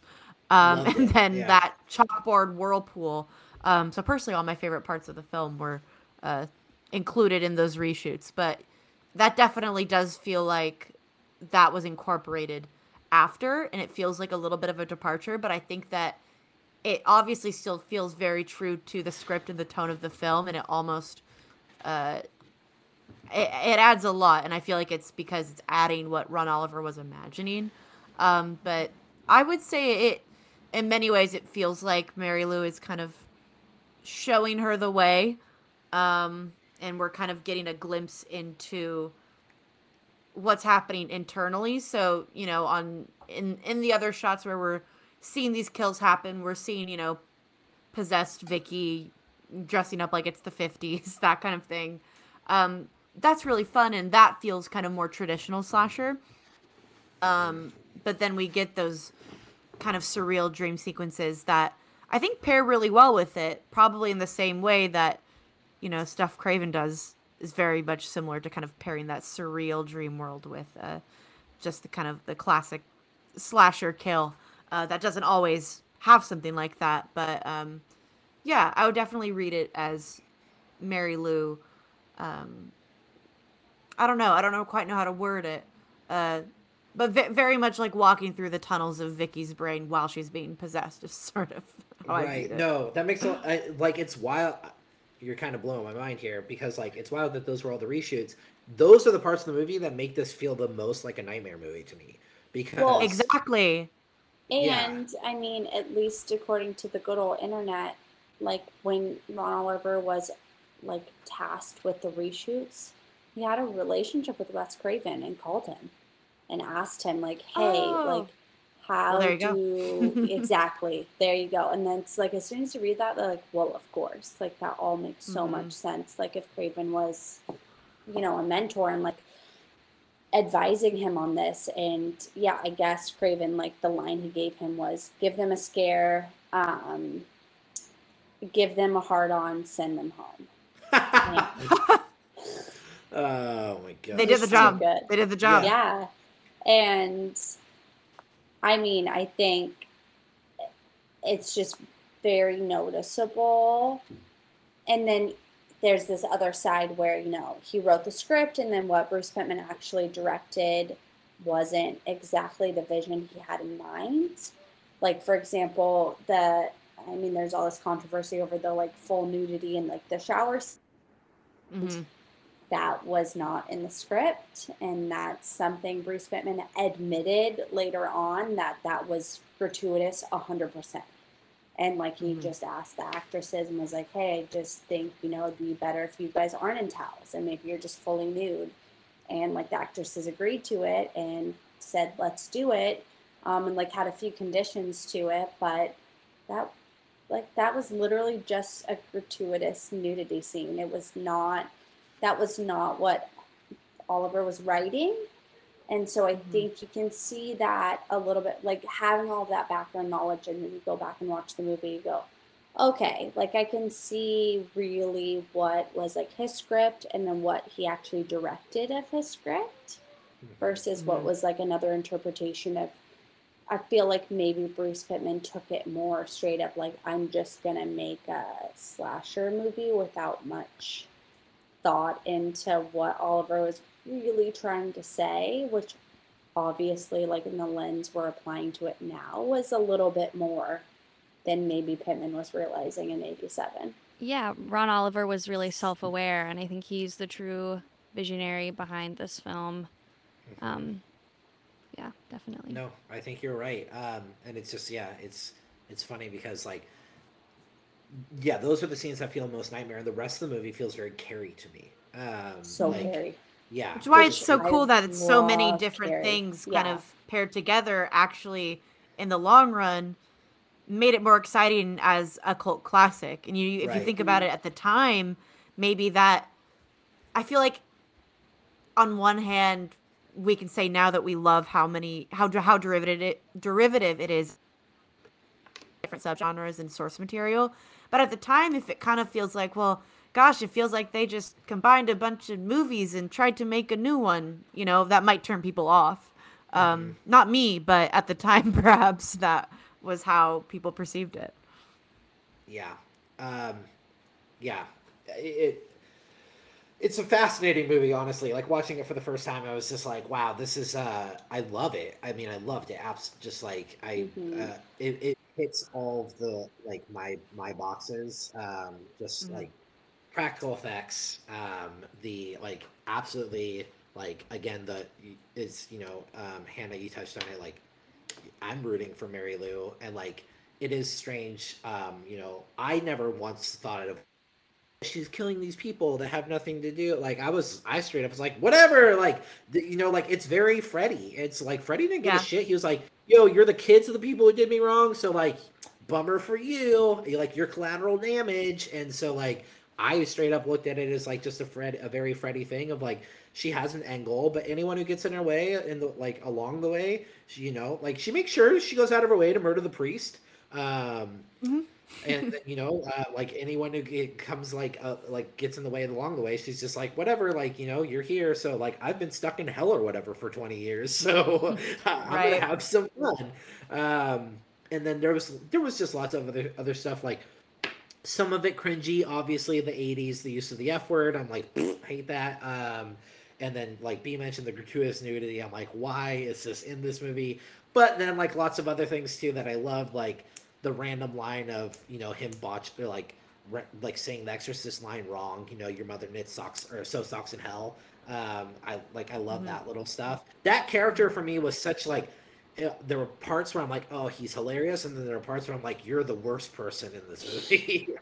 Yeah, exactly. Especially the end when he's like, "You know the price," and I was like, "This is so gross." Um, but I, I mean, it's very gloriously '80s, and even coming down to like that kill scene, like I love the use of like the very early technology use, and we get the blue lightning bolts and everything, and like it's cheesy and it doesn't Why do I feel like well. every like '80s movie had some way of showing, even if it wasn't a horror movie, some way of showing like the computer's gonna get you.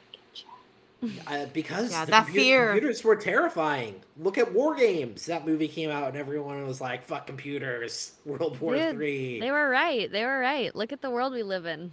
no, terrifying. They're not, they're not wrong. Um, the older I get, I went. I do. I do a roller coaster, right? Like obviously, as a 17 year old growing up in the advent of MySpace, I'm just like, yeah, internet. Um, and you know. Then the older I get, like I recently actually deactivated my Twitter because I'm like, social media is a parasite. um, so I, I, I, go- get it. yeah, I go back and forth, but um, yeah, I mean, I I ended, I I really did end up just like loving this, um, and I I want to ask your guy uh, like your opinions as huge fans. What do you think of the end? Like, what do you think of the end of this movie? Because I feel like um, for a movie that like kind of stays grounded for a long time um, and grounded in the loose sense of like a supernatural slasher, you know, like where yeah, these things are happening, but it's like a lot of telekinesis mm-hmm. and like you know those kind of things, and then you know, and then we get a vortex into hell and stuff. Um, so like just I'm wondering where you guys stand on on the finale of this film. Yeah, I I feel like I have very mixed feelings about the finale. I think it's such a fantastic film, and I don't necessarily know where else I would have wanted the finale to go. Um, it's something where I feel like for me, there is a something missing that I can't place my finger on. Maybe just because I want it to be even crazier, even though the whole movie was absolutely bonkers. Um, but yeah, I mean, I think it's, I think it's an all right ending. I'm not, I'm not mad at it. I'm not entirely upset. Um, I think that we're, it obviously was, uh, sequel bait for this. Yeah. Um, and it, I mean, it, it worked. They, they made another one. Um, but oh, wait, I'm so sorry. My it just says my computer is not allowing to record. I don't know why it's saying that. We should still be recording on our sides though, too, right? Something okay. It does. It does. Please both. have Emma refresh the page. So just oh. click refresh okay. and see if that. I'll refresh the page. Sorry about that. Don't know. It just said you're done. Stop talking. Yeah. Yeah. They're like, you gotta go. It's rude of you, Riverside. I know. It's okay. I can maybe I'll clear my cache and see if that uh does anything. Eat all your cookies. Okay. That happened am... to me earlier, Emma, and I just oh, deleted weird. some stuff and yeah. Okay. Yeah, Sorry, it wants y'all. you to be like keeping all your all your shit in one spot. It wants you to focus. Talking about entering the computers being pariah. Mm-hmm. Right Dude, after watching Demon Seed, I'm like, I'm a little scared. Yeah. I can't do any of that. Oh. Oh. I think she, You've refreshed. Yeah. She, yeah. She'll jump back in. Um, Hannah, anything on the end that you stands out to you or? I love the end. I think the end is perfectly cheesy. Let's cruise, you know, Michael Ironside mm-hmm. with the driving away. I I, I think it. Um, mm-hmm, yeah, I think that it tonally fits the rest of the film. Um, it has it's interesting enough. It has a little like almost goosebumps twist at the end, mm-hmm. um, which is interesting because Ron Oliver did both. Um, yeah, I just it made me smile. That's all you can ask for from a finale for a film like that is leaving it feeling satisfied. Yeah, so. no, absolutely. I like I said, I pleasantly surprised with it. I mean, I knew going in, the lots of people I respect really enjoy it, so I anticipated liking it. But as the movie kept progressing, and then like um, Emma touched on earlier, that when I really was just like, okay, you got me, was when that horse started talking. Um, it's so bizarre and like, but like practical effects forever, please. Mm-hmm. Um, just looks so much better, ages so much better, it looks so much cooler.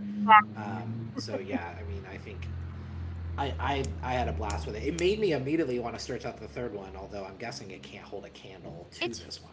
It's fun. It's a TV. I think it was a straight to TV movie. Um, it's got an entirely new vic- victim protagonist, um, new Mary Lou actress. It's fun. Um, but yeah, it doesn't hold a candle to Prom Night Two, for mm sure. Um, I will say, like the the horse, the rocking horse, is one of the most bizarre scenes in the film, but it's not the most. I think the most is when Vicky makes out with her dad, which is oh like it's so rare that a movie, a horror movie, will go there.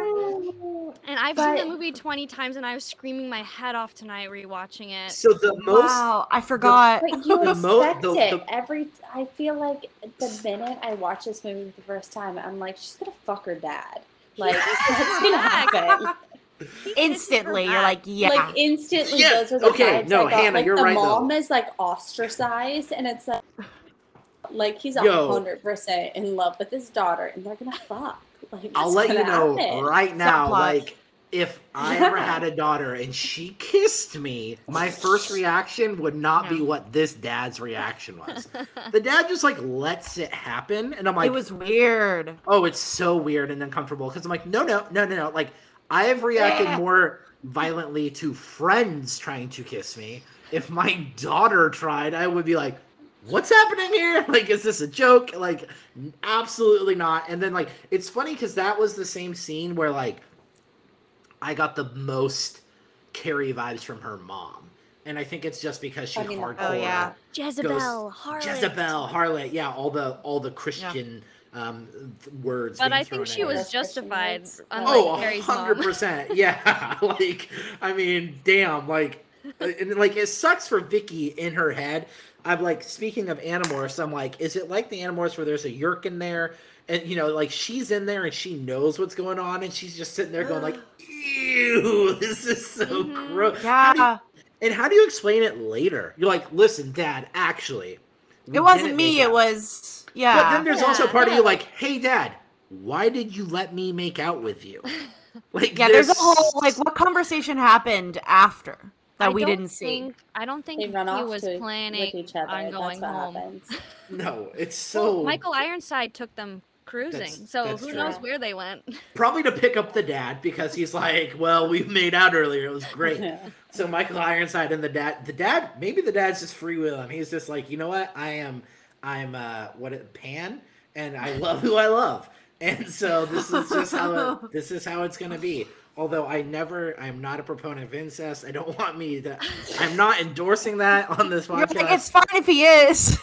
um, like I'm just saying, like yeah, it's fine if he fucks his daughter, but like you know, I'm not Yeah. promoting it. Yeah, I'm not promoting it. Um, no, I mean, uh, you know, if the if if the Pornhub crowd found this movie, they would be stoked because let's. I'm just saying, like, daughter daddy stuff is very in from what I hear right now. Um, Do you know that from personal this movie- Ryan? no, I had to. I found that out because I went on like a. I I don't understand TikTok a lot, but like every once Neither do while, I. Yeah, every once in a while, someone will send me like a TikTok, and then I just end up like you know going down the hole That's or because we're whatever, right? millennials. Yeah, and like understand it. I, s- I s- there's this comedian. He does. He also does a lot of the Starbucks. Like he pretends to be a barista, and it, I mean he's pretty funny. Um, but because it's pretty accurate. Um, but he like was making all these references to like step uh, sibling and step um, daughter like porn, and I was like, what? What's happening here? I was like, why? Why so many references to this? Um, and so uh, I asked a friend. I was like, the friend who sent if you like what what is this? And he's like oh yeah it's really big right now in porn. And i was like good to know. I guess i'll stay away from porn right now. I don't know. Um I guess yeah. porn's ruined too. yeah. Thanks a lot, uh, just internet. that just that particular genre. But you know i'm not here to yuck your yum if that's what gets your I, you know what? Anyways um we're gonna move on to the the end of this show where we rank this uh rank the film. Um at the end of every episode yeah uh scoot right on past porn. fucking your daughter. Yeah Here's our uh, next if you're Ended not the high dad, if you're not the dad from prom night two, um, at the end of every episode, we rank our films. Uh, you can find it at keepscreaming.com slash the dash list. Uh, and as B and I mentioned to you guys earlier, um, and as our listeners know, it's not a ranking of our favorite films or best films or anything like that because there are movies that we love that are near the bottom of this list, like Happy Death Day to You um, in the original April Fool's Day. It's just, um, again, we kind of examine it and how well it succeeds as a slasher um, and using the slasher formula. Um, so number one is Nightmare on Elm Street from '84, followed by My Bloody Valentine from '81 and Black Christmas from '74. And the bottom of our list, number 80 and 79, are both April Fool's Day, and then Girls' Night Out from 1982. If you guys, if y'all ever want to watch a slasher that you will be bummed about watching and is super misogynistic for no damn reason other than that it's the 80s, Girls' Night Out is your movie. Um, Uh, Our- and for those who are curious, Prom Night 1980 ranks at number 30 on our list, and Prom Night 2008 ranks 66. That's even higher than I think That's, it deserves yeah, to that's be. better to be than I thought. Yeah, No, it, it does rock some tropes. yeah, so it really does. Yeah. congratulations to it. It actually, if I remember correctly, uh, it does very well until the very end, where it robs its final girl of any satisfaction and gives her entire arc of overcoming her situation and turmoil and being the badass and gives it to the fucking cop with a gun and that's Oh, not a yeah. slasher movie. And again, like we said, it's this is just how we view it from a, sla- a slasher formula. Because there are movies like standpoint. I had a blast with Cheerleader to Camp. It is by no means a great movie, um, but I like it That's way more than yeah. Prom Night, and it's like number or the Prom Night remake, and it's number sixty nine. I yeah, there's a lot of movies. Uh, we love Happy Death Day to You. We love Cry Wolf. Uh, Fear Oh, yeah. Street Part Three. Really liked that movie. All Yeah. those very bottom of our list. Um, Yeah. You know, just Um. So, B, where are you looking at? What are you thinking? okay. It's hard not to gravitate right towards like Elm Street Two and kind of move up from there, huh? Yeah, I mean, we just have that. We have the blueprint in this one for sure. You know, we have our our situation that happens with our main character, uh, prank gone wrong, um, massive trope, especially for the '80s. Uh, we flash forward. Uh, that situation is affecting our teens. Uh, that is just true blue our blueprint uh, with some other tropes sprinkled in. You know, we've got our, you know, sort of character tropes. We have um, a final girl who also acts as like our antagonist because she's being possessed, uh, which is a great twist while still honoring the trope itself. Um, I feel like within that, she gets, Vicky gets her arc in a sense of she's trying to, her herself is trying to escape from this very rigid religious upbringing and trying to find her own. And through Mary Lou, whether she wants to or not, she's kind of given permission to let go Mhm. and uh, behave in a way that she's never been able to. Um, and so, although it's not like a conscious arc of art, I think it's a really great parallel between the two, which I appreciate. Um, ooh, yeah. Hmm. Yeah, I mean, we have some like really good, like really fun kills. Um, I think we have some of those stereotype characters that we saw a lot in the '80s that ended up be, becoming like slasher tropes, um, like with our Mean Girls and with um, you know the best friend and with that nerdy guy who was gross. Um, That nerdy Yeah. guy who was gross. yeah, I don't, I didn't bother to learn his name. Um, I'm almost looking like 40 because I think it operates better as a slasher than Child's Play does. Um, Right, which we is also a supernatural slasher. hmm And we get more. Um, we just get more of a final girl, like a, a final girl arc. Um,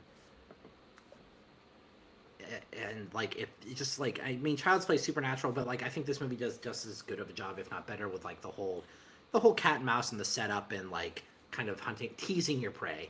Um, I guess is what you would call it, because Mary Lou is definitely like very good at that. Um, man, um, and like it's interesting because we have some like character characters that are more developed than in some of these other movies, Like iced and cold. Prey. like Prey. Ice and Cold Prey. Ooh, Intruder. I could see Ooh. right around there. Yeah, I mean, it, in a lot of ways, it kind of feels in that realm of intruder, Mm-hmm. where you're watching this movie and going, "This is an indie Canadian slasher movie." In both these instances, that is taking inspiration from some of these bigger movies and you know intruder again 89 very end of the slasher boom it's like they they wanted their shot to try this out. Mm-hmm. and that's kind of what both of these films feel like. And you know part of the reason why intruder ranks so highly on our list is the fact that it has some incredible practical effects, and you can see these, although it's borrowing and feels very much like, you know, a starter film. That's part Right. of what's so magical about One it. it still tries to be innovative, which you know, and like it tries to be innovative within it, which this movie definitely feels like it's following the blueprint, obviously, very well, but it's trying to do something different with the parallels between, uh, you know, the stereotypes of like the virgin final girl and a promiscuous bad girl who end up morphing into one character which is interesting and uh, is making a statement that I think pulls it off for both characters. mhm. yeah, I'd actually put it above Intruder. Mm-hmm. But then I think it starts to lose out to these ones above that just because they're Like so Night School and Hellfest, Yeah, which ju- they are just well, follow- very well rounded out slashers. right, and they're they they they play into the tropes a little bit more um, and lean into those things a little more heavily. Yeah. Um, cool. So, Hello Mary Lou Prom Night Two is our new number thirty-seven. Um, and then we want to give Hannah and Emma thank you so much for coming on, and um, it was just so fun to hear you guys Yes. gush about this movie, and um, and to really, um, I mean, watching it for the first time and having my mind blown, and then having it blown all over again by all the insights you guys um, y'all had into it um, was was just I love that, and that's why we love having fans of the film on because you know, like I I get asked onto every podcast to talk about Cursed, and I'm I'm tired of talking about it, but I'm sure everyone's just like it's because Ryan knows everything about Cursed, and but like that's exactly Right. why you know like, we wanted to have y'all on. It's like if you love it, we want to hear you talk about it. Um, so just thank you so much for taking time out of your day.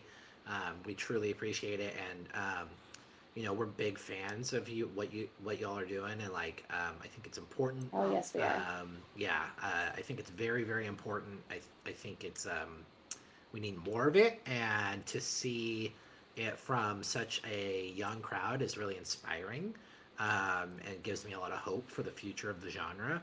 Um, um, and I, yeah, you guys just hit on a lot of levels that I think are um, just so integral to. I mean, it, it- the fact that it's independent film, um, the fact that it's uh, w- women filmmakers and, and queer filmmakers, and there's just so much representation um, that you you make it a point to like uh, you know bring that out, and I just think it's so important. And, I, and thank you for the work that you guys that you that you're doing.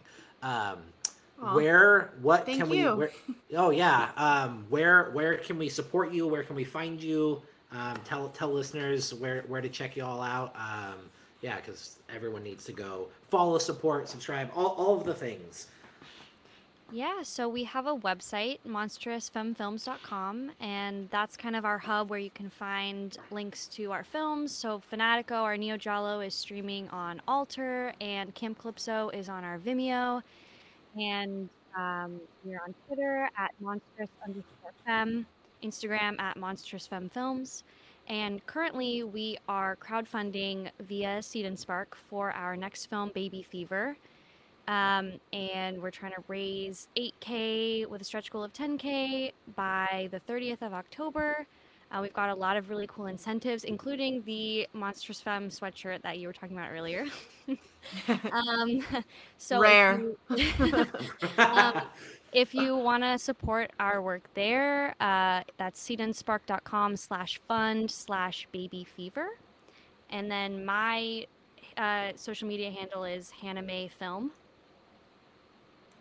awesome And then, uh, yeah, I'm at Python Patsy at on uh, Twitter and on Instagram. So, um, no, my name is not Patsy. I just love Patsy Cline. it's the only reason. So, i was going to ask You always forget your podcast. I, I do. I literally did this. Yeah, forgot that I I've been on hiatus for my podcast, and we're we're recording this week, and I keep forgetting I have a podcast to tell people about. Um, but I do have a podcast. Thank you, Hannah. Um, it's called To Dye For. That's D Y E, and we do Uh, we basically analyze horror through a feminist lens, but specifically through the lens of costume design. So we kind of pick apart, uh, you know, iconic horror characters and films uh, through what they wear and what that can tell us um, about the film and about the character's story and plot and motives and all that kind of juicy stuff. Um, and so you can find us on Instagram at To Dye For Podcast and on Twitter at or at Dye Podcast. Yeah, that's the Twitter one. So yeah, you can check that out too if you uh, feel like it. awesome. And then yeah, I will um, on our socials. I'll have all these links and on the website too. So if you guys go to keep screaming and you know go to all the links that you normally go to, I'll link everything up so you guys can find their stuff and find um, find out what these ladies are up to. Yes. Um, so thank you again, and to all of our listeners, we'll be back in two weeks with a movie we haven't decided yet, uh, but we'll let you No, we know. already as soon as we decided. Oh, we decided. Is it? Um, It's the one that Um, we were gonna do, but this uh, you might be the killer. We're gonna do. You Yeah, might be there the you killer. go. Yeah. Uh, Brett Simmons, you might be the killer. Um, so we'll be back in two weeks for that. And until then, keep screaming.